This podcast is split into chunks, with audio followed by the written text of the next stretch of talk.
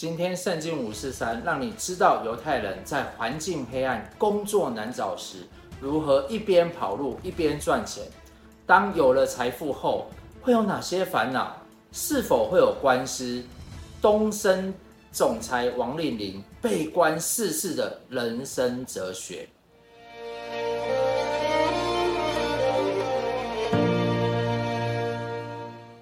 圣经五四三的朋友，你好。我是天资聪明、每日灵修的严敏修。上一次啊，我们说到被罗马帝国统治下，基督徒如何逃离自己的家乡，去到世界各地。而耶稣的弟弟雅各告诉他们，为这个环境的试炼啊，要喜乐啊，要忍耐，也要向上帝。求智慧来面对环境的挑战，而且要稳固在信仰当中。那除了听到呢，重要的是还要做出来，这样必会胜过试炼，而得到生命的冠冕。那其实犹太民族呢，是个常常搬家的民族。犹太人啊，到各国寻找生意上的机会，所需要的呢，是一种可随时带走的生意或专门技术。这就是为什么有许多人当裁缝师，因为只要针线啊，就可以开始做生意。还有些人呢，选择做珠宝商，因为珠宝呢也是非常容易携带的。当然，放高利贷也是他们常做的生意。而他们不管到了哪里，每次在周五晚上到周六白天，就是进到安息日那一天，什么工都不能做。他要去犹太会堂听拉比，就是老师讲道，然后敬拜上帝。后来呢，所以后来的基督徒也是都要上教会。但是雅各有说到一件事：我的弟兄姐妹，你们既然对我们荣耀的主耶稣基督有信心，就不应该凭外貌待人，用外表看人。如果有一个手戴金戒指、身穿华丽衣服的人进入你们的会堂，又有一个衣衫破、衣衣衫褴褛的穷人也进去了，你们就要看那穿华丽衣服的人说：“请坐在这好位上。”又对那个穷人说：“你站在这里。”或说。坐在我的脚凳下边，这不是你们对人有歧视，成了心怀恶意的审判官吗？当时啊，有聚会时，叫穷人坐到后排去，把前排的位置留给有钱人坐。有些人呢，甚至侮辱、看不起穷人。雅各列出一些有钱人常见的罪：嫉妒。因为你拥有越来越多，就越想要得的更多，所以你嫉妒比你拥有更多的人。自私、骄傲、自大、没耐心、生气、贪婪、辩论、吵架和官司，这都是有钱人的消遣。所以当时有些人已经因财富而败坏了，他们少给工钱，把应该给人的工钱拿来做现金。他们放纵自己，买许多的金银、衣服、车，所以人赚了钱后，往往忽略神，忽略穷人。待人要平等，人人都是平等的，这是我们要小心的。呃，雅各还有说：“我亲爱的弟兄姐妹，请听，上帝不是拣选了在世上被认为贫穷的人吗？”这些人在信心上富足，而且是承受上帝的国的人。这国是上帝啊应许赐给爱他的人的。然而你们却侮辱穷人。其实那些欺压你们、拉你们上法庭的，不就是富足的人吗？难道他们？难道不是他们毁谤你们蒙召的美名吗？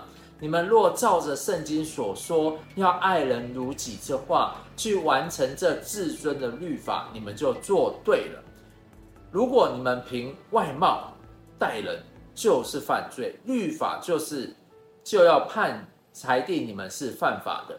因为凡是遵守全律法的，只要在一条上失足，就违反所有的了。就像那说不可奸淫的，也说不可杀人的，你纵然不奸淫，却杀人，还是犯法的。你们纵然按着使人自由的律法受审判，就应照着这律法说话行事。因为对不行怜悯的人，审判他们的时候就没有怜悯，审判胜过怜悯。上帝啊，在带以色列人出埃及后，把自己的律法十诫颁布了给他们。在所以这里就告诉他们，十诫中犯了一条就是犯法，所以人人呢都达不到上帝的十诫。之后就才有更多的律法出现。所以在新约中，有一个人问耶稣：“夫子，律法上的诫命哪一条是最大的呢？”耶稣对他说：“你要尽心、尽性、尽意爱主你的上帝，这是诫命中的第一，且是最大的。其次也相仿，就是要爱人如己。这两条诫命是律法和先知一切道理的总纲。而雅各。”他也说到，爱人如己是至尊的律法，因为是人和人关系的基本原则，为律法的重点，其实也是法律的重点。所以要遵守这条基本的律法，应公平对待一切的人。要如何实行呢？我的弟兄姐妹，人若说他有信心，却没有行为，有什么益处呢？这信心能救他吗？如果有弟兄或姐妹缺衣少食，而你们中间有人对他说：“平平安安的去吧，愿你们穿得暖，吃得饱，且不给他们身体所需用的，那有什么用处呢？”照样，如果只有信心，没有行为，这信心就是死的。也许有人。要说，你有信心，你有信心，我有行为，请把你没有行为的信心指给我看，我就借着我的行为把我的信心指给你看。你信上帝只有一位，你信得不错，就连鬼魔也信，也是却是战惊，就是皮皮刷的意思。愚昧的人呐、啊！你愿意知道没有行为的信心是没有用的吗？我们的祖先亚伯拉罕、以色列国和阿拉伯阿拉伯有许多的国家都是从他的子孙发展，因为上帝说到他的后代会变成大国，但是上帝呢，要他献自己的儿子，唯一的独生子，所以自己把他的儿子以撒献在这个祭坛上。但上帝啊，后来阻止他的行为，为要试验他。所以亚伯拉罕不是因行为称义吗？称义就是正直清白，也因这个行动啊，证明他对上帝的话是有信心。你看他的信心与行为是一致的，信心就因为行为得到完全了。这正应验了经上所说的。亚伯拉罕信上帝，这就算为他的义。信上帝，因此把他看作看成正直清白的人，他也被称为上帝的朋友。可见人称义啊，是因着行为，不仅是因着信心照样。以色列人呢、啊，要进迦南时，约书亚派两个人去查看耶利哥城。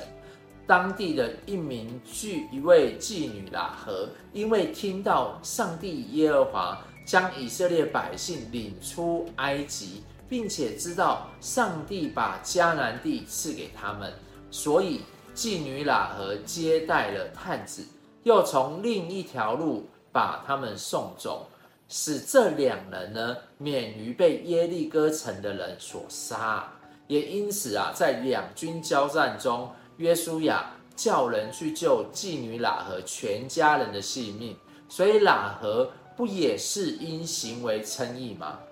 身体没有灵魂是死的，照样信心没有行为也是死的。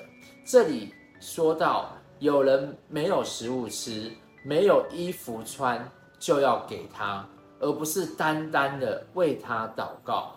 亚伯拉罕和喇合，他们都是在信心当中又做出行为的选择。所以雅各是说到，如果信心没有行为，就是死的。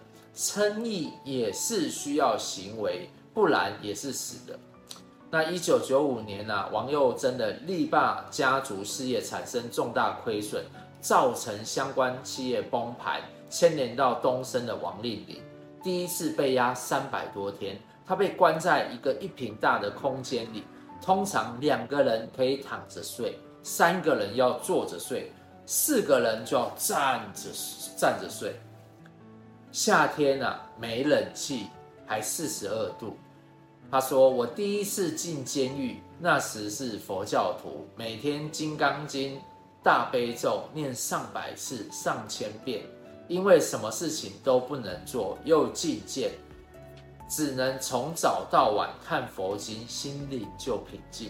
因为牢里呢只有宗教书籍，他看了一本书籍，内容是。”一个美国牧师写的一百八十五封信，记载了父子感人的对话，哦，让他的心啊很感动。